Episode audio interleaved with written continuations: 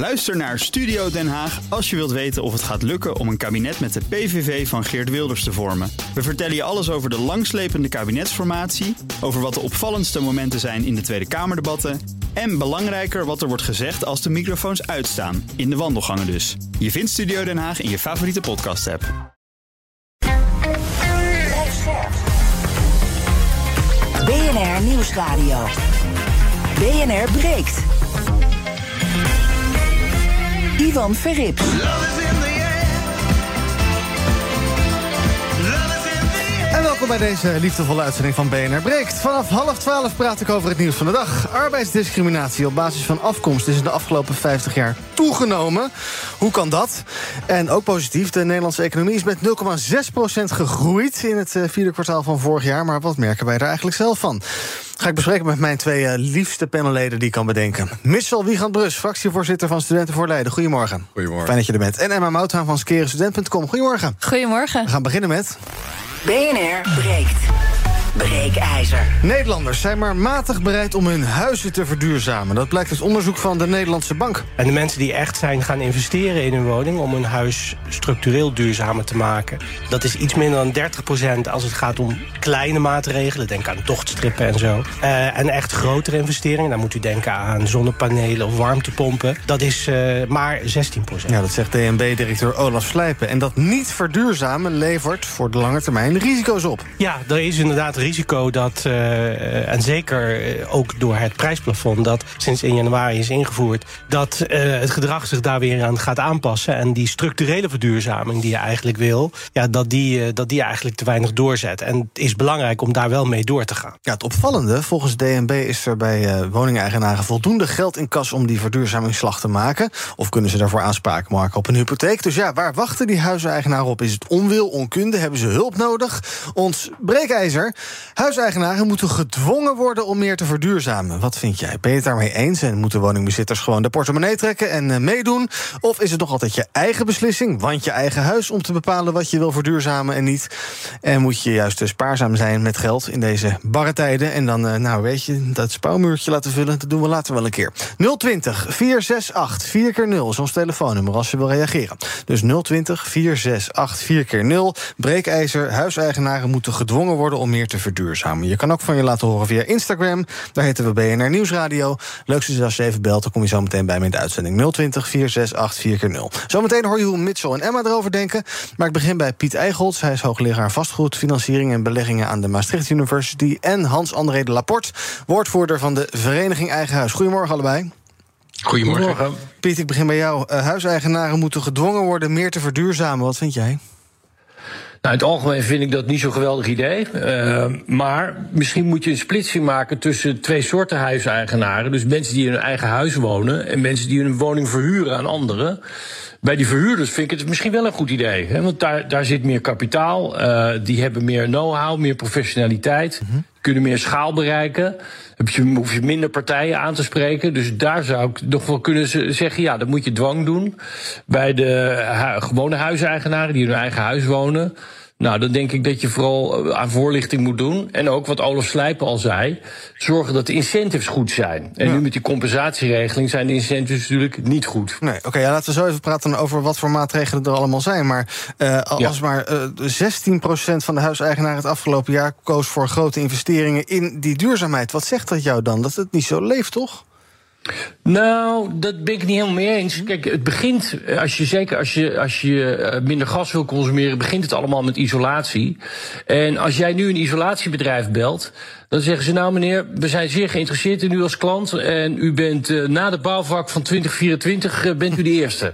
En ja, dit, dit onderzoek is uit oktober. Dus eigenlijk op, op het hoogtepunt van de gasprijscrisis.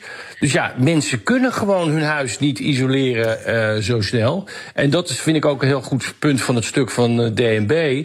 Ze zeggen ook, ja, een van onze belangrijkste aanbevelingen is meer geschoold personeel die dit kunnen doen. Want ik denk dat dat de echte bottleneck is. Als, uh, da daar moet je gewoon gaan versnellen. Oké, okay. en waar die dan ingezet moeten worden en over dat financieren en de verhuurders hebben we het zo meteen nog wel eventjes. Even naar Hans-André Laporte, woordvoerder van de Vereniging Eigen Huis. Ons breekijzer, huiseigenaren moeten gedwongen worden om meer te verduurzamen. Dat vind jij vast een slecht idee. Ja, nee, je moet ze vooral helpen. Kijk, huiseigenaren, dat weten we uit heel veel onderzoeken, die staan positief tegenover verduurzaming. Dus de aversie is heel erg laag. Maar je moet mensen helpen. Je moet mensen helpen met eenvoudige uh, subsidieregelingen, met isolatievouchers. Je moet ook mensen die daar tegenop zien helpen aan huis. Wijkteams bijvoorbeeld die dat doen. Letterlijk om mensen aan de hand uh, te nemen. En waar de DNB het nu over heeft, is van ja, de eerste reflex, dat is natuurlijk thermostaat lager en je gedrag aanpassen. En dan kan maar kleine maatregelen, toch strips, radiatorfolie en zo. Maar dat zijn kleine, goedkope maatregelen. En, en inderdaad, het afsluiten van een hypotheek, dus echt geld lenen, ja. um, dat is iets waar toch een heleboel mensen tegenaan hikken. Want je, de hypotheekrente is natuurlijk sterk gestegen. Er is ook een aversie tegen, tegen lenen, tegen schulden. Ja. Um, en zo, of het nou zo slecht gaat in Nederland, ik vraag me dat af. Nederland is koploper in uh, Europa op het gebied van zonnepanelen op daken. Op, in veel gebieden zijn de is de capaciteit van het elektriciteitsnet al bereikt. Um, er wordt heel veel besteld, maar er zijn, er zijn hele lange wachtlijsten voor warmtepompen, voor, voor, ook voor zonnepanelen. Um, en er is ontzettend veel, er is een groot gebrek aan, aan personeel personeel. Dus als je zegt van ja, mensen gaan het niet lenen. Ja, mensen kunnen ook niet lenen, want ze kunnen het geld nog niet uitgeven. Ja, oké, okay, maar dat ja. DNB-rapport werkt wel een beetje de suggestie van er is poen genoeg. Maar uh, die huiseigenaren die willen nou, niet. Of... Nou, kijk, bij een klein deel is, is er wel geld. En dat, die hebben dat ook. Of nee, bij, sorry, bij een groot deel is er geld. En die hebben dat al uitgegeven. Maar bij een klein deel is dat geld er niet. En die, die groep die zit nu klem tussen de hoge energierekening. Um, en, en door de inflatie hoge kosten van levensonderhoud. En daardoor is er geen reserve om, uh, om geld te gaan investeren. Wat toch duizenden euro's uh, is in, de, in het energiezuinig maken van het huis.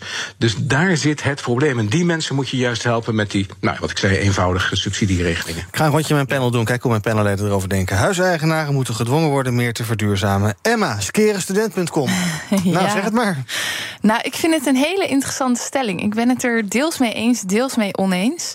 Maar waar ik eigenlijk eerst even op wilde inhaken... is, ik hoorde net uh, door meneer Laporte, die, werd, die zei van... nou ja, er uh, kan wel geleend worden, maar ja, mensen willen eigenlijk geen geld lenen om te verduurzamen. Want ja, mensen willen geen schulden maken. Helemaal begrijpelijk. Maar als we dan gaan kijken naar de energiecrisis, uh, de hoge prijzen, uh, de maatregelen die zijn getrokken, bijvoorbeeld uh, of getroffen, de energietoeslag, het prijsplafond, dan werden studenten daarvan uitgesloten. Ja. Tegen studenten werd gezegd: je kan lenen, geld lenen bij Duo dat wordt uh, bijgeteld, uh, opgeteld bij je inkomen. Mm -hmm. En dus verdien je, zogenaamd, te veel om recht te hebben op die energietoeslag. Mm -hmm. Maar nu is er dus eigenlijk eenzelfde soort situatie waarbij er wordt overwogen van hey, moeten we dit verplicht gaan maken, ja of nee, om te gaan investeren in het verduurzamen van je eigen huis. En uh, dan wordt er hier dus gezegd van nou ja, het kan eigenlijk niet, want mensen willen niet gaan lenen. Maar datzelfde werd wel gedaan bij studenten. En dat vind ik eigenlijk wel een, een interessant uh, punt. Krom, zeker. Ja. Wil je daar eens op reageren, Hans-André? Nou, um, kijk, die leenaversie, dat komt natuurlijk door, uh, door, door twee dingen. Ten eerste de hogere hypotheekrente, maar ook het maken van schulden. En het, en het aanhouden eigenlijk van een, van een, van een buffer. Uh, je niet te, hoog, niet te, te hoge schulden steken en een aanhouden van een buffer in onzekere tijden. Nou, en die ja. hebben we nu, die hebben we nu allemaal mee te maken. Onzekerheid over energieprijzen, over de uh, stabiliteit in Europa, over nou, alle mogelijke dreigingen die op, op je afkomen. Dus mensen denken vooral dan, hoe kan ik mezelf zelf zoveel mogelijk beschermen. Nou, Laat ik vooropstellen dat ik dit begrijp. Hè? Als in, ik begrijp ja. absoluut dat mensen geen schulden aan willen gaan. En wat dat ik dit nu net zeg, is meer eigenlijk om even te laten zien hoe krom het dus is mm -hmm. dat voor studenten mm -hmm. die leencapaciteit bij Duo dus wordt opgeteld bij je inkomen. En dat je daardoor dus geen recht hebt op die energietoeslag. Punt gemaakt. Mitchell, huiseigenaren moeten gedwongen worden meer te verduurzamen. Uh, ik uh, vond het eerste punt wat gemaakt werd, vond ik wel interessant. Uh, door, de, door de eerste spreker, help me even met de naam. Meneer Eigels. Die zei, je moet hier eigenlijk kijken, hoe waar maak je het meeste effect? Ja. En dat is bij de verhuurders. bij mij in de stad is ongeveer 60% van de woningvoorraad is in handen van corporaties en private eigenaren. -huh. Ja, en als je wil gaan, gaan verplichten uh, te verduurzamen, dan denk ik dat de eerste stap is dat je de woningcorporaties en de, uh, de grote huizeneigenaren, dat je die gewoon gaat verplichten te verduurzamen. Ja, dan kunnen zij ook de huren weer verhogen. Nou, nee dus. Want uh, je, kan, uh, je kan dat met bijvoorbeeld een verhuurdersvergunning... kan je dat uh, heel mooi regelen. ik weet dat Hugo de Jonge daar heel druk mee is met, met een wet daarop. Ehm, het zou heel mooi zijn als we, als we een bepaald energielabel konden, konden stellen... tegenover het verhuur, verhuurderschap. Ja. dat je zegt, je mag pas verhuren als jouw jouw pand een bepaalde, bepaalde energielabel heeft. En ik denk dat die investeringen, en dat is dus waar de, denk de politiek ook een rol in heeft, dat die investeringen die huiseigenaren dan gaan maken in het verduurzamen, dat die dan niet bij de ja. huurders terechtkomen. Ja, um, uh, dat adviseert DNB ook. Hè. Die zegt, ja. ga, ga, eerst naar die huurders kijken. En zeker mensen in kwetsbare situaties, lage inkomens, die het ja. sowieso niet kunnen betalen. Dus daar moet je eerst naar gaan kijken als beleid zijnde. Um, Piet, als ik nou even nadenk, stel DNB becijfert, als je nou goed je huis wil aanpakken, dan kan dat zo 24.000 euro kosten. Stel dat ik dat heb, mm -hmm. ja. Uh, ga ik dat dan daar nu instoppen? Of ga ik denken, nou, ik neem de komende jaren wel genoegen met uh, nou, misschien een paar honderd euro meer aan energiekosten. Uh, want die 24.000 nee. euro ben je kwijt, daar kan je heel veel andere leuke dingen mee doen. Nee, dit, die 24.000 euro moet je absoluut besteden. Want wij, wij doen hier al 13 jaar onderzoek naar wat we continu updaten. En daaruit blijkt continu steeds, steeds weer dat uh, verduurzaming van je woning is een van de meest rendabele investeringen die je kan doen. Nog rendabeler dan investeren in de aandelenmarkt, et cetera. Dit, dit is puur vanuit een financieel perspectief een geweldige investering. Dus zelfs mensen die totaal klimaatskepticus zijn die, die zouden dit nog steeds uh, moeten doen. Omdat het puur vanuit een financieel perspectief heel geweldig is. Dus, en, dat, en, en, dan, en wat je net zegt in je vraag van ja, ik, ik ga een beetje mijn maandlasten zitten, uh, die breng ik naar beneden en verder levert het niks op. Nee, wat wij laten zien is dat er ook nog heel duidelijk een verkooppremie is, een waardepremie op je huis. En ik denk dat, hè, wat meneer Laporte al zei, moeten mensen helpen. We moeten ze ook voorlichten. En we moeten ze laten weten, jongens, die waardepremie die er op je huis is, als je huis hebt verduurzaamd, die krijg je echt. Dat is niet een onzekerheid, iets wat er dan weer eens iets en wat ja. dan weer eens niet is. Nee, we doen al, wat ik al zeg, 13 jaar onderzoek daarnaar. Dan doen we elk jaar een update. En elk jaar blijkt dat die premie er is. En die premie is groter dan die 24.000 kosten uh, waar DNB het over heeft. Maar mensen helpen. Dus je verdient het gewoon terug. Er gebeurt al zo ontzettend veel. Je kan, je kan zo, bij wijze van spreken, 10 subsidieregelingen voor isolatie, voor zonneboilers, voor warmtenetaansluitingen, lager arbeidsloon bij, uh, ja. uh, voor dit soort zaken, energiesubsidiewijzers, zonnepanelen. Nou, wat moeten we dan nog meer helpen aan mensen? Nee, ik, ik, ik ben juist niet zo'n groot voorstander van al die subsidies. Kijk, er zijn heel veel subsidies helemaal niet nodig. Want zonnepanelen en isolatie zijn al financieel inter interessant om uh, te, op je dak te zetten en in je muur te stoppen omdat er, dat, dat komt financieel uit. Dus daar heb je eigenlijk helemaal geen subsidie nodig om dat financieel rond te krijgen. Maar dingen zoals batterijen en warmtepompen, daar geldt dat nog niet voor. Terwijl we weten ook, als, je, als iedereen die, die zonnepanelen op zijn dak legt, het elektriciteitsnet kan het gewoon niet aan. Dus de volgende investering die mensen moeten doen is batterijen. Ga dus je subsidies richten op dingen die nog niet rendabel zijn. En hou op met dingen subsidiëren die al super rendabel zijn. Dat is gewoon helemaal niet nodig. Dan ben je geld aan het verspillen. Voordat ik naar de bellers ga, één vraag aan Hans André nog. Stel nou dat. Ja. Uh, kan jij even schetsen hoeveel woningen überhaupt. Ja, waar, waar nodig iets moet gebeuren? En uh, zit je dan op energielabel C als je een beetje fatsoenlijk wil uitkomen? Of eigenlijk B? Hoe groot is het probleem nog? Ja, je moet, je moet richten op B of C. Ja. Er zit een groep oudere woningen, eh, vooral in de, in de grote steden, die, daar, uh, die daaronder zitten. Die zijn uh, voor, de, voor de Tweede Wereldoorlog gebouwd, nog weinig aan gedaan. Maar er zitten er ook tussen die al helemaal op niveau zijn. En dat is, ik ben het helemaal met Piet Eichholz eens. Dat zijn de woningen die ook profiteren als je ze gaat verkopen. Want de kopers zijn ontzettend geïnteresseerd ja. in een woning die gewoon al helemaal up-to-date is. Um, dus je, je doet het inderdaad voor jezelf, voor je, om je maandlasten naar beneden te brengen, je energielasten naar beneden te brengen, maar vooral ook voor waardevermeerdering van het huis. En natuurlijk ook voor het, uh, voor het milieu. Er, is een, uh, er zijn nog honderdduizenden huizen die, uh, die enorme stappen kunnen maken. Die zitten echt nog op energielabel G um, en, en iets daarboven. Um, en er zit inderdaad veel, dat is net al genoemd, in die particuliere verhuursector. Want daar, ja, daar is de rekening voor de huurder en niet voor de eigenaar. Dus, dus daar, daar, daar zou je, als je over verplichtingen praat, over aandachtsgebieden waar je echt eerst op moet richten, is dat het. Um, een heleboel huiseigenaren die, uh, die willen wel. En die moet, je, die moet je gewoon echt in praktische zin uh, helpen. Want al die subsidies, ja, daar, daar word je ook. Dat wordt een doolhof. En dat, je kan wel zeggen dat is voor alles een subsidie. Maar mensen weten die vaak niet te vinden. En als je zo in een keuze gaat maken, dan wil je graag zeker weten dat je de juiste keuze maakt. En als je, als je nou naar de zonnepanelen gaat of een warmtepomp, moet je niet gaan doen als er onzekerheid is, onduidelijkheid is dat jouw wijk misschien op een warmtenet wordt aangesloten. Want dan is het zinloos. Dan slaat er nergens op 020 468 4 keer 0 Huiseigenaren moeten gedwongen worden om meer te verduurzamen. Frodo, goedemorgen. Hey, goedemorgen allemaal. Uh, zeg, ik woon in een uh, oud boerderijtje uit 1900 met uh, in, aanvankelijk energielabel Z. En ik heb ook weinig geld. Nou, dan zit je met twee dingen. Maar toch is het me nu gelukt om de boerderijtje naar energielabel A te brengen. Oh. Nou, en dat heb ik gedaan, gewoon zelfs met blote handjes. Er is namelijk tweedehands isolatiemateriaal bij de sloperij zat in de aanbod. Echt genoeg. Okay. het zijn oude peurplaten die isoleren gigantisch goed per dikte. Uh, binnenkort ga ik uh, tweedehands zonnepanelen. Die zijn er, daar stikt het ook van op marktplaats. 50 mhm. euro per paneel. Natuurlijk, de opbrengst is minder, maar dan zet ik hem wat neer. Ja, maar is, het, is, dat verstandig? Uh, is, dat verantwoord om het allemaal zelf te doen? Uh, je moet toch dingen in, in je. Oh ja, isoleren, isoleren, daar kan je geen bel aan vallen. Okay. Dat is geen risico. Maar die zonnepanelen heb ik een elektricien bij die me helpt natuurlijk. Ja, precies, ja. Maar het gaat mij om, er, er, kan meer dan je denkt. Je kan veel zelf doen. Dankjewel voor het bellen. Fred, goedemorgen. Goedemorgen. Ik heb het over de gewone man en de gewone vrouw met een modaal inkomen. Ja. 1,3 tiende miljoen mensen hebben problematische schuld, waarvan 550.000 directe hulp nodig hebben. Mm -hmm.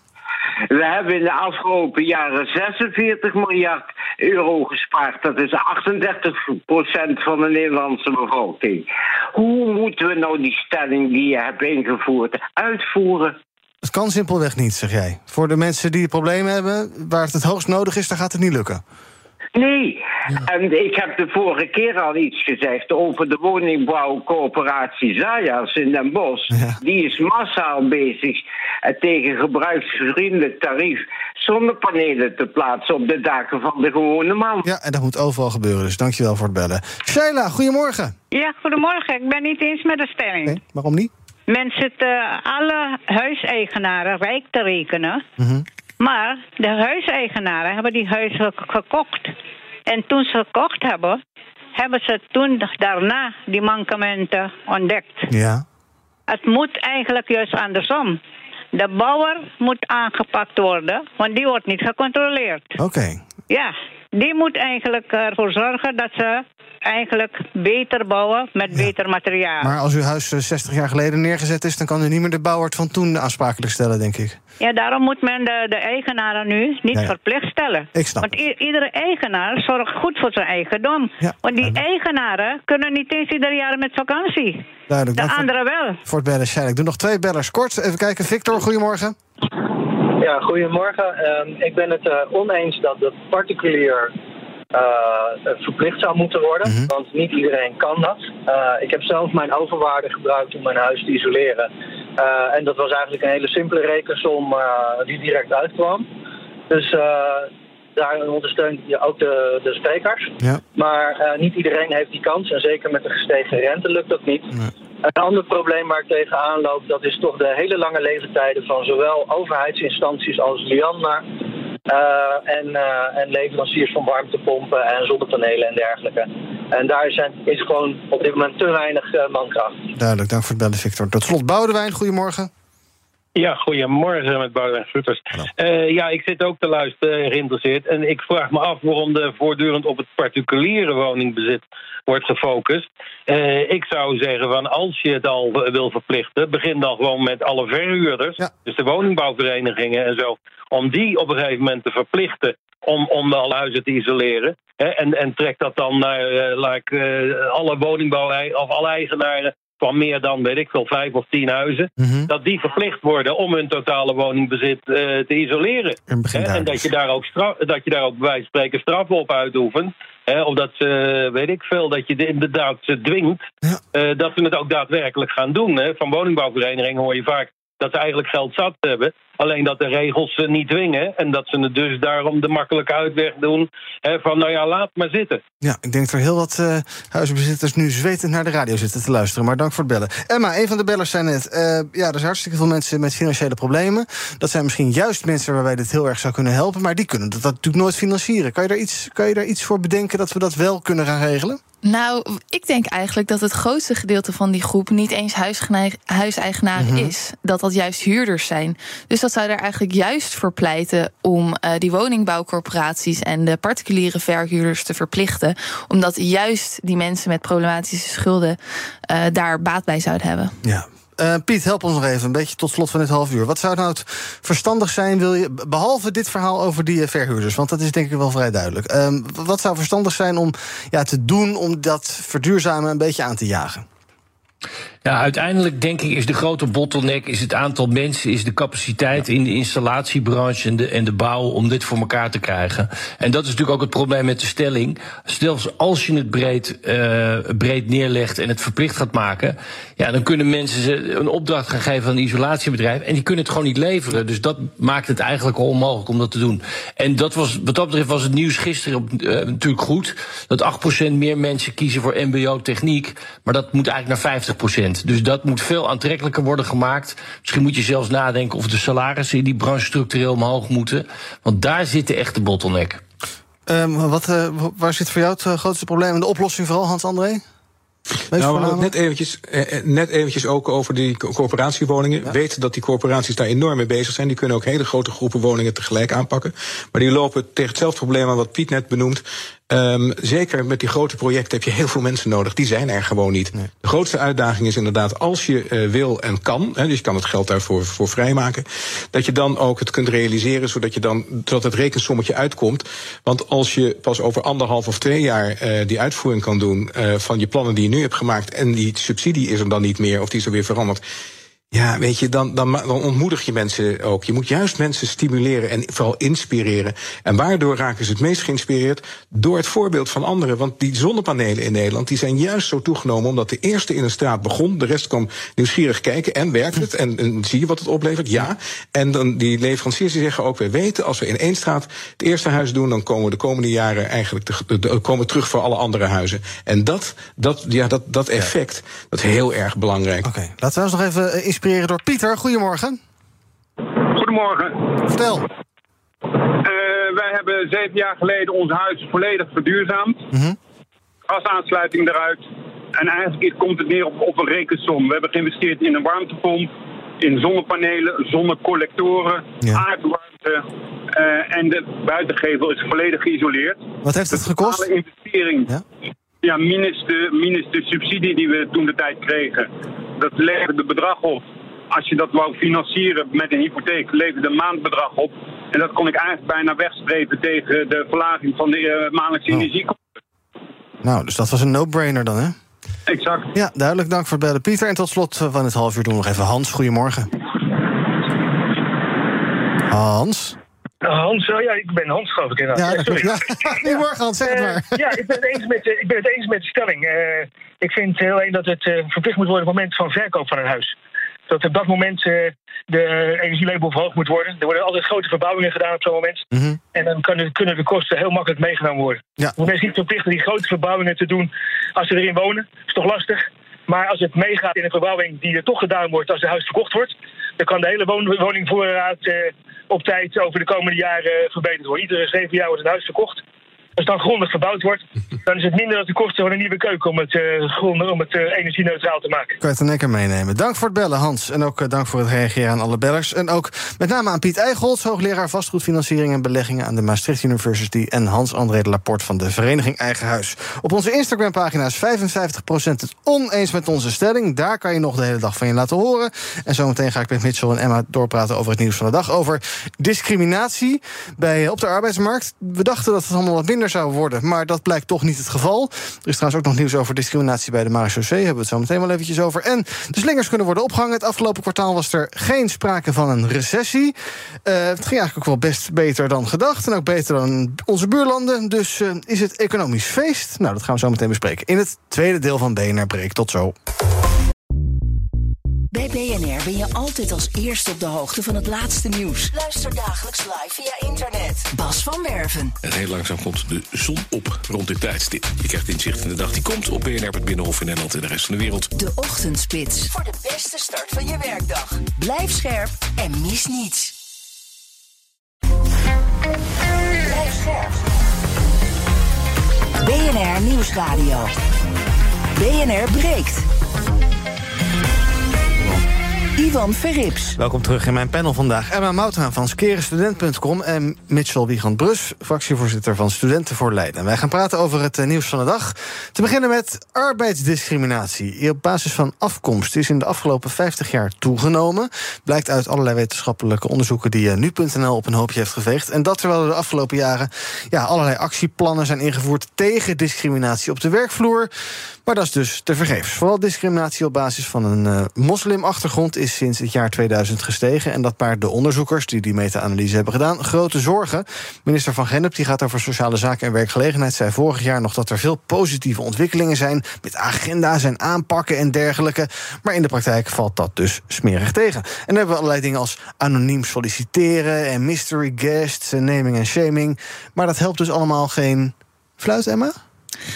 Nou, uh, ja, ik denk dat het misschien wellicht wel niet helpt, maar dat het wel heel goed laat zien dat er een probleem is. Uh -huh. En aantonen van een probleem is altijd stap 1 om het op te lossen. Ja, maar we zijn al een tijdje hiermee bezig, toch? Dus dat het dan nog niet gelukt is, is wel een beetje gek. Nou ja, dan is er dus blijkbaar niet genoeg incentive om het dus aan te pakken. Mm -hmm. Oké, okay, dus we vinden het gewoon niet belangrijk genoeg met z'n allen. Dat iemand die dat denk uh, Mohammed ja. heeft minder kans op een baan heeft dan iemand die Jan heet. Of de consequenties uh, zijn niet uh, groot genoeg. Oké, okay. hoe heb je een idee hoe dat zou komen? Nou, dat is altijd het lastigste. Mm -hmm. Ik weet het wel hoor. Ja? Het, zijn, het zijn de old boys networks vooral. Hè? Dat de, de, de witte mannen die in een mooie hoge positie zitten, die uh, toch het liever aan iemand die op hen lijkt de positie geven. Ja, ja. Dat, dat, is, dat gebeurt zoveel om mij heen.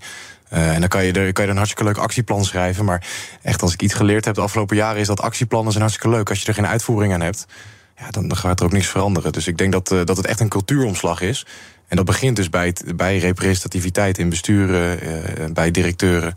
Uh, ik denk dat dat stap één is. Ja, en dan zijn we bezig met, nou ja, er moeten meer vrouwen aan de top. Ja. Maar meer uh, diversiteit op het gebied van achtergrond. Dat is nog iets wat veel minder uh, belangrijk is dus. Ja, zeker. En ik denk dat het ook gewoon actief wordt tegengehouden. Ik denk ook soms ook heel onbewust door, door mensen die gewoon... Ja, het, is ook wetenschappelijk al vaak genoeg bewezen... dat je liever met iemand samenwerkt die op jou lijkt. Ja. dan wel mentaal, dan wel fysiek.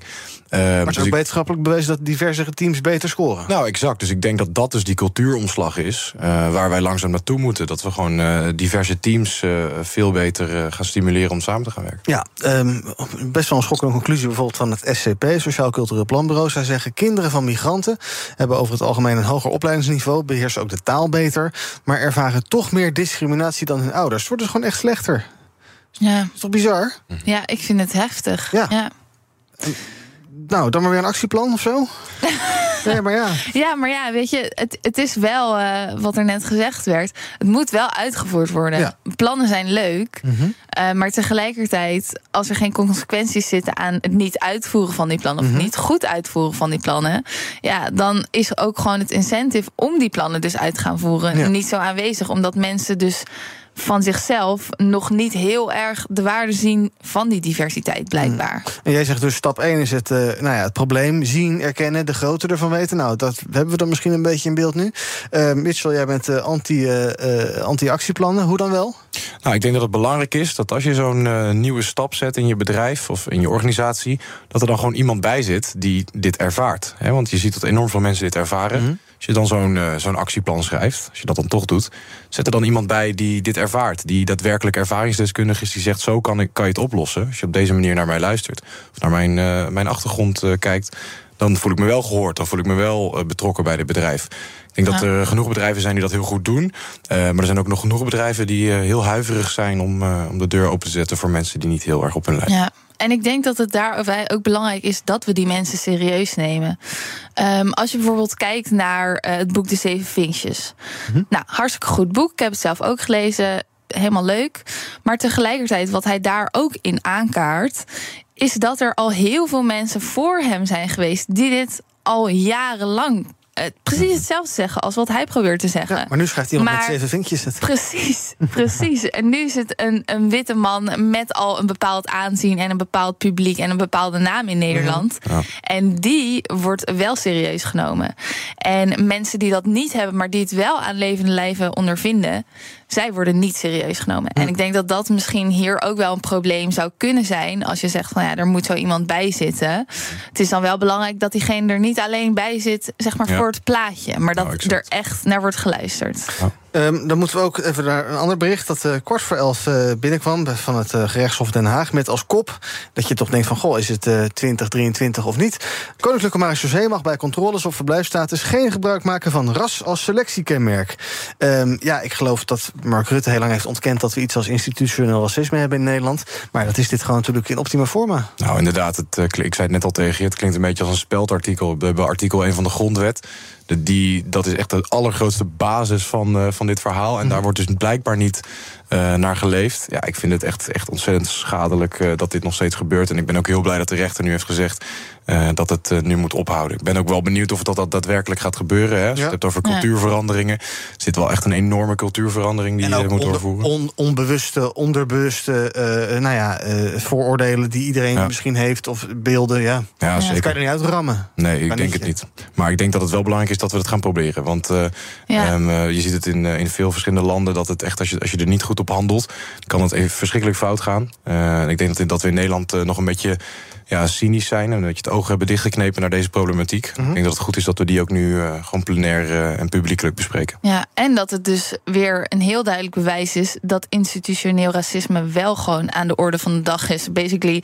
tot met gisteren zo ongeveer. Ja, goed. Nou, oké. Het probleem is dan erkend en dan nu actieplannen maken en daar ook echt iets mee gaan doen. In plaats van dat je een leuk actieplan hebt gemaakt dat kan presenteren en dan denkt succes ja. ermee. Mm We gaan even kijken naar uh, de cijfers van onze economie. Um, 0,6% gegroeid in het vierde kwartaal van het vorige jaar, meldt het eh, Centraal Bureau voor de Statistiek. En dat is toch wel verrassend veel eigenlijk. Er werd afgevraagd van ja, is het eigenlijk überhaupt positief? Want als het negatief zou zijn, dan zouden we in een recessie zijn gekomen. Is natuurlijk een beetje een boekhoudkundig ding. Want ja, 0,1 of 0,0 maakt dan niet zoveel verschil. Of min 0,1. Maar toch, uh, uh, het is dus geen recessie. En over heel 2022 is het BBP daarmee met 4,5% gegroeid. Gemiddeld kwam in de EU de groei uit op 0%. Nou, wij zaten dus een stuk hoger met 0,6. En hoe dat komt, vertelt Peter Hein van Mulligen, hoofdeconoom van dat CBS. Helemaal 100% duidelijkheid over die oorzaak is er niet. Uh, de steunmaatregelen worden vaak wel eens aangewezen. Die waren in Nederland relatief genereus. Er zullen ongetwijfeld ook uh, meer zaken spelen. Dat ja. uh, Nederland, Nederlandse economie misschien wat minder gevoelig is, bijvoorbeeld voor uitvoer naar China, waar de Duitse economie meer last van heeft. Maar linksom of rechtsom, Nederland, de Nederlandse economie doet het al een tijdje beter dan die van de buren. Ja, en die economische groei in ons land is volgens Van Mulligen ook heel breed gedragen. Uh, we zien wel een belangrijke rol weggelegd voor eh, de consument.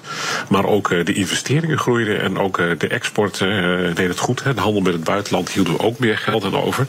Dus ja, over de hele linie heeft de Nederlandse economie het afgelopen kwartaal gewoon goed gedaan. Nou, hoera, hoera, hoera. Het gaat dus gewoon heel erg goed, Emma. Ja. Wat denk jij als je naar de cijfers kijkt? Um, nou ja, aan de ene kant positief. Aan de andere kant denk ik, ja, economie, hè, grote investeringen dat is toch gewoon wat anders dan de day-to-day economie die mensen zeg maar in de portemonnee voelen, mhm. die ze zien in het straatbeeld als ze naar de, bij de kassa staan. Um, dus heel eerlijk, ik heb zelf altijd een beetje zoiets van ja, de economie en wat daaruit komt, dat is interessant als je aan het beleggen bent. Mhm. Dan kan je daar een beetje naar kijken, een beetje rekening mee houden misschien. Of als je een heel land onderzoekt inderdaad. precies, precies. Maar ja. precies, op, op microniveau voor gewoon het dagelijkse leven zegt het vrij weinig. En heb je er dus ook vrij weinig aan. Ja, en dus zullen er ook heel veel mensen zijn deze, deze ochtend die dit dan horen en denken: ja, uh, leuk, uh, groei, uh, geen recessie. Maar dat geldt voor mij toch totaal anders. Ja. als ik om me heen kijk, in ieder geval bij mij in de omgeving, zie ik dat heel veel jonge mensen die nog in de, in de schulden zitten, vooral de studieschuld, die denken bij dit soort cijfers: zegt ja, nou prima, maar zodra, zodra het brood nog steeds 3, 4 euro kost in de supermarkt, ben ik nog niet geholpen. Ja. Ja, en we gaven dus met z'n allen, zeg ik dan maar weer gelijk, ook meer uit bij consumenten dan het uh, voorgaande kwartaal. Moet je denken aan cultuur, horeca, vervoer, communicatie. Daar uh, besteden wij meer, zelfs als je corrigeert voor de hogere prijzen. Uh, ja, merk jij dat een beetje dat het, dat het beter gaat? Emma zelf? Dan maar even naar het microniveau kijken. nou, um, ja, ik ben zelf natuurlijk ondernemer, dus dat is sowieso anders. Ehm, maar ik merk bijvoorbeeld in de supermarkt. Uh, ik ben uh, laatst op uh, wintersport geweest. Mhm. en Dat, vorige- zegt, dat zegt ook wel iets misschien. Ja, nou, ik zet daar altijd elk jaar, Ja. zeg maar elke maand, zet ik daar geld voor Oh ja. opzij. Dus dat doe ik al gewoon het hele jaar door. Ik ben ook alweer begonnen voor volgend jaar. Niet te verantwoorden nou ja, voelde wel zo. Dus ik dacht, ik, ik gooi het er meteen even in. Maar ehm, ik eh, ben vorig jaar eh, met twee vriendinnen geweest. En dit jaar dus ook weer. En vorig jaar heb ik de boodschappen voor een week gedaan. En dit jaar ook weer. Ja, in plaats En van dat- elke avond eh, een beetje bij elkaar Ja, sparren. het, blij- het blijft skeren wintersport. Ja. Hè? Ik blijf skeren student. Ja. Dus we doen wel alle boodschappen voor zover kan in Nederland. Uh-huh. En dan op de berg alleen maar als we echt even moeten opwarmen. Maar anders gewoon lunch meenemen. Of Ja. in het appartementje. Of weet je wel. Maar wat dus heel interessant was. Vorig jaar was ik voor ongeveer 100 euro klaar. Dit jaar was het meer dan 200 euro. En dat is ook inflatie. nog terwijl ik naar een goedkopere supermarkt ben geweest Mhm. dit jaar. Eh, bewezen goedkopere supermarkt. Eh, de Dirk. Voor wie het wil weten. En vorig jaar was ik bij de Albert Heijn. Ja. Dus dat is een duurdere Oh, doet ze hier ook de boodschappen. Ook dacht op Ja, nee, Ja, nee, nee, nee, hier in Nederland. En dus dan denk ik wel van, jeetje, het is dus eenzelfde groep mensen. Ik heb dezelfde soort producten Ja. gekocht, maar dus wel bijna twee keer zo duur. Ja, dat is echt bizar eigenlijk. Ja. Weet je wel, wat zegt het jou dat we nog volop eh, allemaal met z'n allen gaan skiën? We willen allemaal graag skiën. We gaan op eh, reis weer. We gaan ook ver reizen. Ja, eh, als het allemaal zo erg is, dan is dat toch de eerste bezuiniging? Ga je lekker wat Eh, ja, ik heb daar al bezuinigd. Ik ben al twee jaar niet op vakantie geweest. En als ik een weekendje wegga, dan eh, ga ik naar mijn oom eh, en tante in Drenthe. Dat eh, vind ik dan eh, ver genoeg. Ja. Ehm, nee, ik, eh, ik bespaar daar heel erg op. Ik eh, vind, een, eh, vind een vakantie vind ik echt ontzettend duur. Dus eh, ja, dat doe ik dan maar niet. Is het ook zeker. Het is natuurlijk ook uiteindelijk een kwestie van keuzes maken. Hè. Ik sta bijvoorbeeld echt nooit in de kroeg, letterlijk. Ja, dat dus dat is voor mij dan weer een hele grote kostenpost die ik zeg maar niet heb. Ja, heel goed. Misschien dat jij in een jaar wel uitgeeft dat zij een weekje wintersport. Ik denk dat ik niet wil weten wat ik in een kroeg uitgeef. Zeker niet naar vorig jaar. Ook Hugo Reitsma vind je in de BNR-app. Superhandig die BNR-app. Je kunt alle programma's live luisteren, breaking nieuwsmeldingen. Je blijft op de hoogte van het laatste zakelijke nieuws. En je vindt er alle BNR-podcasts, waaronder natuurlijk de belangrijkste, Boeken zijn in de wijk. Download nu de gratis BNR-app en blijf scherp. BNR breekt. Nou, kijken wat mijn panelleden op is gevallen in het nieuws. Emma, ja, eh, jouw nieuws sluit eigenlijk een beetje aan bij wat we net bespraken, denk ik. Namelijk Ja. de economische situatie en hoe dat kan uitpakken onder eh, nou, individuen of groepen. Ja, onder MBO-studenten is eigenlijk naar buiten gekomen dat er ontzettend veel eh, geldproblematiek is. En eh, er was nu een artikel in het AD wat uitkwam, eigenlijk heel erg ingezoomd op een specifieke school. Ja. Ehm, waarbij er onderzoek was gedaan van hoe zit het nou met hun studenten. En daar kwam eigenlijk daar kwam naar buiten dat studenten gewoon af en toe hun lunch oversloegen. Eh, sommige studenten hadden geen winterjas. En als reactie daarop hebben ze allemaal eh, initiatieven opgezet. Een sociale drogisterij, eh, een kledingruil... waarbij eh, leerlingen dus gratis kleerlingen kon, kleren konden uitwisselen. Ehm, maar ik, ja, ik was natuurlijk hè, toch een soort van feel-good artikel... want hè, er werd wat aan gedaan en studenten kwamen voor elkaar op. Ja. Maar tegelijkertijd denk ik wel dat het een heel groot probleem illustreert. Namelijk dat studenten en hun geldproblemen gewoon keer op keer genegeerd worden, ehm, weggeschoven worden. Terwijl het echt een heel groot probleem is. En weet je, je ziet het bij de energietoeslag, maar ook bij de compensatie voor de studieschulden. Waarbij bijvoorbeeld de laatst nog eh, naar buiten is gekomen dat er in Den Haag een soort regel is, eh, ongeschreven regel, maar die wel is gepresenteerd op een presentatie. Dat er niet gesproken mag worden over compensatie, want dat zou dan aangeven dat de overheid iets verkeerd heeft gedaan. Oh ja. In tegenstelling tot compensatie mag er alleen gesproken worden over tegemoetkoming. Om juridisch ge gezeik af te En er werd eh, zeg maar grappend geopperd om een boetepot op te zetten voor de mensen die het wel hadden over compensatie.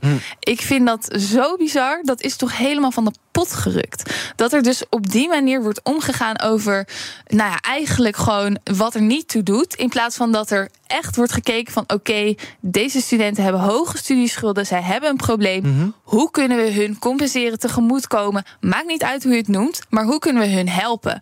Maar daar gaat het niet om. Het gaat om de semantics. En dat is echt een heel groot probleem. En ik denk dat we daar in de samenleving gewoon niet genoeg bewust van zijn. Terwijl jongeren en studenten toch vaak wel mondige types zijn. Dus dan zou je toch denken, die kunnen wel voor zichzelf opkomen. Die gaan naar Den Haag, die uh, dat kan de politiek in. Dat, dat valt heel erg tegen hoor. Ja, hoe komt dat? Uh, studenten zijn hartstikke jong, hè? Ja, maar het is toch ook zeker, allemaal zeker bevlogen en gepassioneerd nog... en nog niet gedesillusioneerd door het leven? Allemaal nou, ambitieus. ik denk dat je daar echt wel op verkijkt. Oh. Um, ik denk dat de huidige studenten... en uh, vanaf mbo begint dat vanaf 16... Uh, hbo, wo 17, 18... Hm? dat zijn gewoon letterlijk kinderen... Um, die hebben zich nog niet ontwikkeld. Ja. Die voelen zich nog niet um, ja, thuis genoeg in zichzelf, in hun wereld, om duidelijk zichzelf uit te spreken. Dus het is vrij moeilijk voor hun om voor zichzelf op te komen. Zeker als je ook niet stemgerechtigd bent, dan is het natuurlijk ook nog eens ja. lastig. Want dan kan je niet direct invloed uitoefenen op de politiek. En natuurlijk zijn er bepaalde jongeren die wel mondig zijn. Mm -hmm. Die wel zich inzetten voor dit soort dingen. Maar dat zijn echt een hele kleine minderheid. Ja. En de grootste meerderheid heeft juist het gevoel dat zij niks kunnen doen. Zij en, voelen zich heel erg machteloos. En leidt daaronder. Dus merk je dat het ook drukker was op skerestudent.com? Absoluut. Ja, ja, ja. ja. Mitchell, uh, jij wil het hebben over de kinderhartchirurgie. Nou, er lijkt eindelijk een soort knoop doorgehakt. Ja. We gaan het doen in Rotterdam en Groningen. En de vestigingen in uh, Leiden en Utrecht die gaan dicht. Ja, ja tot uh, groot ongenoegen bij ons in, in Leiden. Ja. Leiden is een van de ja, beste kinderhartcentra ter wereld. Maar Rotterdam is niet zo ver weg, toch? Rotterdam is niet zo ver weg, maar het voelt, het voelt heel, heel, heel vre vreselijk als je leest in het rapport van de NZA, de Nederlandse Zorgautoriteit, mm -hmm. dat ze eigenlijk uh, voorstellen om te clusteren, om samen te werken. En dat doet Leiden al heel lang met Amsterdam. Dat is gewoon het grootste centrum gecombineerd. En dat moet dus nu volledig verdwijnen. Mm -hmm. Ja, en wij, wij begrijpen in Leiden heel erg het besluit van de minister gewoon niet. We vinden het een heel irrationeel besluit. Als je gewoon de feiten naast elkaar legt, is het echt een, een heel pijnlijk besluit voor al die mensen die daar werken. Voor de kinderen die hier baat bij hebben. Kijk, dat Groningen open blijft, dat vind ik echt heel goed. Groningen is gewoon uh, een heel noordelijke provincie. Ja. Daar is belangrijk, maar... En, uh, en drie een beetje in Zuid-Holland. en Dat is, dat is natuurlijk ook misschien een beetje too much. Ja, zeker. En daarom uh, centreren snap ik. Ik snap het. Maar je kan het ook clusteren in groepen. Samenwerkingsverbanden. zoals Kahal, dus dat is in Leiden en Amsterdam. Ja. Um, maar dat er dan wordt gekozen voor eigenlijk het eilandje Rotterdam. Um, ja, dat, dat gaat bij al die ziekenhuizen echt het verkeerde keelgat in. En ja, er is nu ook een, een, grote ontevredenheid onder artsen, onder patiënten uh, over dit besluit. En ik, uh, ik denk dat het nog wel even gaat duren voordat. Uh, niet, niet heel lang gaat duren voordat de minister ook op het matje wordt geroepen in de Tweede Kamer. Althans, ja. dat hoop ik. Ja, dat speelt ook al jaren inderdaad. Mm -hmm. Welke gevolgen gaat dit hebben voor Leiden? Ik begrijp dat wellicht ja. het, het LUMC de, het academische verhaal nog gaat kwijtraken zelfs. Ja, het, het is eigenlijk een soort domino-effect. Op het moment dat je de kinderhartchirurgie weghaalt uit Leiden, dan verdwijnt ook de kinder-IC. En de kinder-IC, daar zit enorm veel academisch onderzoek achter. Dat verdwijnt dan ook. Uh, en dan uh, dreigt het LUMC dus de academische status kwijt te raken. En eigenlijk de grootste uh, economie van, van Leiden is de bioscience-economie.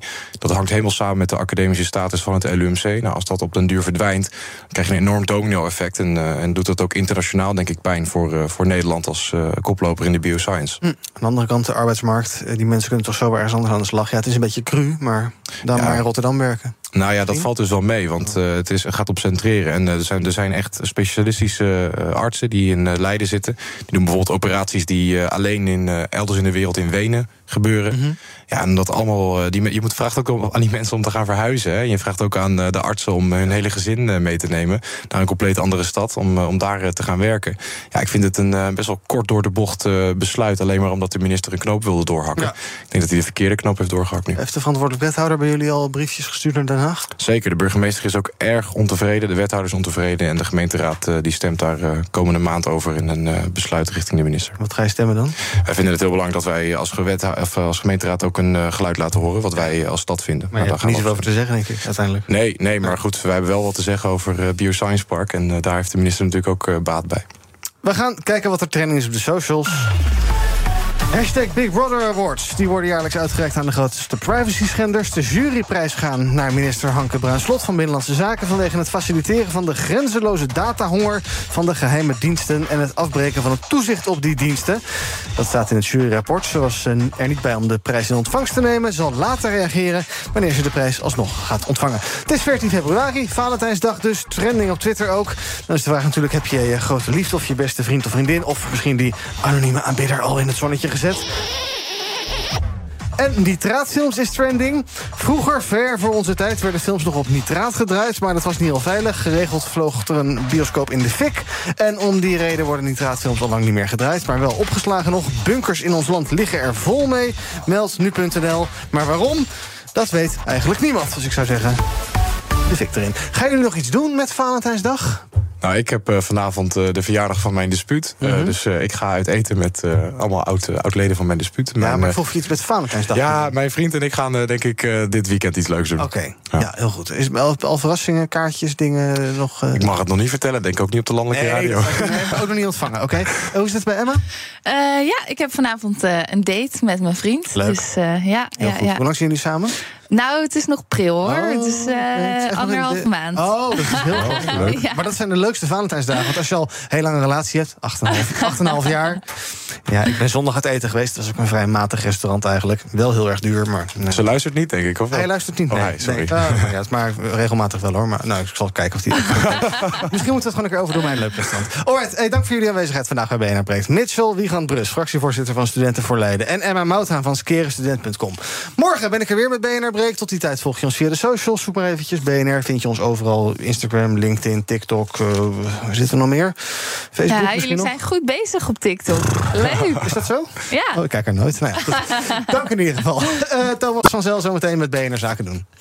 Ook bij BNR ben je altijd als eerste op de hoogte van het laatste nieuws. Luister dagelijks live via internet. Bas van Werven. En heel langzaam komt de zon op rond dit tijdstip. Je krijgt inzicht in de dag die komt op BNR, het Binnenhof in Nederland en de rest van de wereld. De Ochtendspits. Voor de beste start van je werkdag. Blijf scherp en mis niets.